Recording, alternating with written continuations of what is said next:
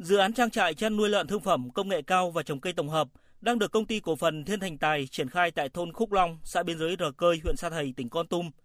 Theo lãnh đạo công ty này, dự án được thực hiện trên diện tích hơn 21 ha đất, tổng vốn đầu tư 165 tỷ đồng.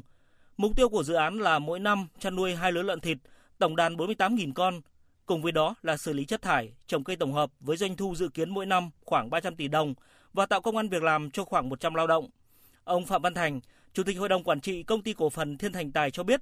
trong suốt quá trình triển khai dự án, công ty luôn nhận được sự hỗ trợ tích cực từ chính quyền và ngành chức năng tỉnh Con Tum. Chúng tôi quyết định đầu tư vào địa điểm này có sự giúp đỡ rất nhiệt tình của Ủy ban nhân dân tỉnh Con Tum cũng như là của Ủy ban nhân dân huyện Sa Thầy đã tạo điều kiện cho công ty trong cái quá trình khảo sát, lựa chọn địa điểm cũng như trong việc giải phóng mặt bằng. Thứ hai là các sở ban ngành cũng đã tạo điều kiện cho công ty trong các việc là hoàn thành các thủ tục để cho công ty có thể triển khai trong thời gian nhanh nhất. Để thu hút các nhà đầu tư, tạo nguồn lực phát triển kinh tế xã hội, sau Đại hội Đảng bộ tỉnh Con Tum lần thứ 16 vào tháng 9 năm 2020, tỉnh Con Tum tập trung cải thiện môi trường đầu tư, tăng cường thông tin về các dự án mời gọi đầu tư và sẵn sàng tâm thế đồng hành cùng doanh nghiệp.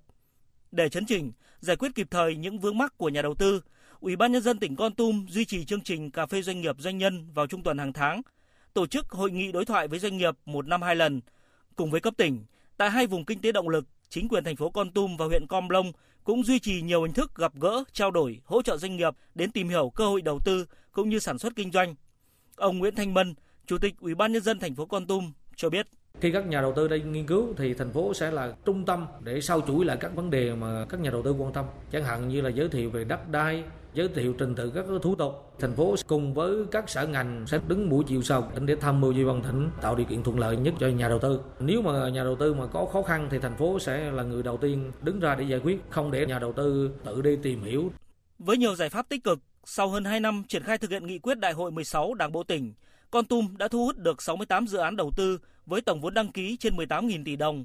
Đáng chú ý, không chỉ ở những vùng thuận lợi, ngay tại những huyện vùng sâu, vùng dân tộc thiểu số còn nhiều khó khăn như Tumorong, Đắc Tô, Sa Thầy cũng thu hút được nhà đầu tư với nhiều dự án đã triển khai trên thực địa. Bà Huỳnh Thị Thúy Hà, Phó Giám đốc Sở Kế hoạch và Đầu tư tỉnh Con Tum cho biết, tỉnh đang tiếp tục mời gọi các nhà đầu tư vào nhiều lĩnh vực như chế biến dược liệu, sản xuất công nghiệp, năng lượng tái tạo, du lịch, nông nghiệp công nghệ cao, và để Con Tum trở thành bến đỗ của nhà đầu tư, tỉnh đang tích cực cải thiện môi trường đầu tư kinh doanh.